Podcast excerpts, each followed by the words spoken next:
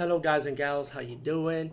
Today I'll be talking about an awesome way to start your free podcast, and I mean free, no catch, no gimmicks. It's totally free, easy to edit, easy to record, and easy to promote and monetize your podcast. It's called Anchor.fm, and I highly recommend you guys and gals check it out and start your own podcast and let your voice be heard. And also, don't forget to listen to Wild Dork Podcast and tell them that I sent you and that you have it from me. So you get more people to join Anchor.fm.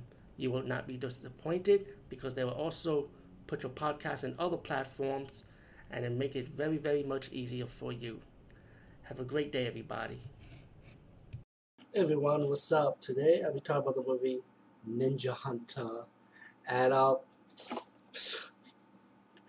um, this is a movie that I grew up with a long time ago, and uh, I seen it twice, if I remember. This is the third time I'm seeing this movie, and um, I, I thought I did not see this movie, but when I looked at this, I was like, wait a minute, wait a minute, I remember this movie. You know what I'm saying? Um, let me say something about the actor. Alexander Lowe or Lou, whatever you want to call him, I call him Alexander Lowe. None of his movies never disappoint me. It's always like a good roller coaster ride for some reason.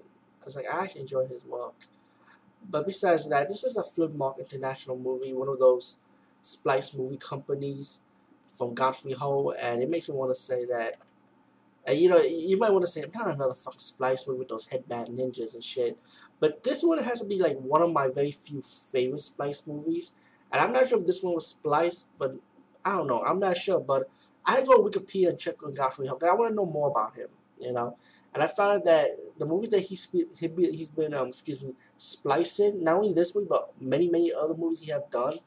That some of those movies you always want to like. I don't they release two DVDs of these movies like one with the regular full length version of the second one and another one with the full length version of the second movie that was done. You know, or the first one. You know, but I, I found out that some of those movies he spliced have not been finished yet. So it's pretty much like an opportunity just to throw a scene in there without pretty much avoid copyright issues, you know. I guess minus the music that he cannot avoid, but the, he was able to pull it off. But like when I thought of a Hong Kong Thai, Filipino movies, other Asian country movies that he had done probably that have been unfinished, or maybe other productions have done it, and he was able to splice it. But it was kind of weird that I didn't even knew about it. So now, so I guess I would never see those full length movies of the original version. But Ninja Hunter is pretty. Let me just say what Ninja Hunter is about. It's about a revenge of an evil martial artist from the Wu Dang Temple, and he feels like he was disrespected by the Shaolin monks. So he's still having a grudge against Shaolin, and want them all dead. Yeah, it's one of those type of revenge movies. But it was pretty good. But he decided, like, we team up with some ninjas because I need help, you know, and to spy against Shaolin, destroy everyone from Shaolin, and then you, then you get two surviving members, two brothers, you know, one of them played by Alexander Lowe, and they had to learn like the finger technique.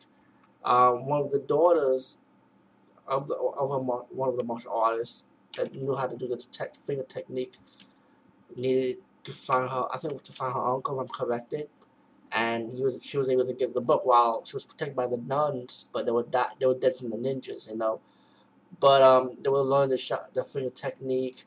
But then the daughter got kidnapped from the Wu Dang guy, and um, suck like they you what happened. Like maybe if he did mess with her or suck her energy out, we would never know because that scene was like cut off, cut off.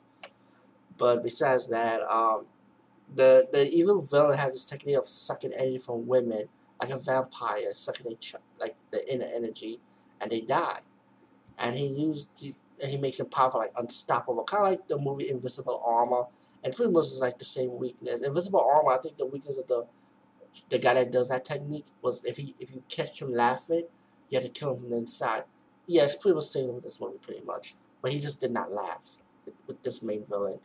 Um, all in all, let me just say there there's talking, but the action does make up for it. It's loads of action in this movie. That's the kung fu is awesome. The ninja action is awesome. Like the there's blood, there's gore in it. Like not not too much of it, but it, it is. Um, this Ninja Hunter is very awesome. I mean, with the Godfrey Ho label, it's pretty good for what it was actually. Um, it's not really a bad movie. I, I enjoyed it a lot. This is like one of my few favorite, I would say, and it's glad I kind of this movie took me back in my childhood. And Alexander, Alexander Lowe, thank you. I do enjoy your movies. And let me just say what else I found out about the, in Wikipedia that um Thomas Tang died during a fire from one of the movie buildings, like from a production company. So let me just say rest in peace to Thomas Tang and also the 40, 40 people what I read about that they died in that fire. So rest in peace to you guys for providing cult entertainment because they were part of the production team working on these type of movies. So let's pay our respect to those people that did die in that fire. And besides that, um, peace.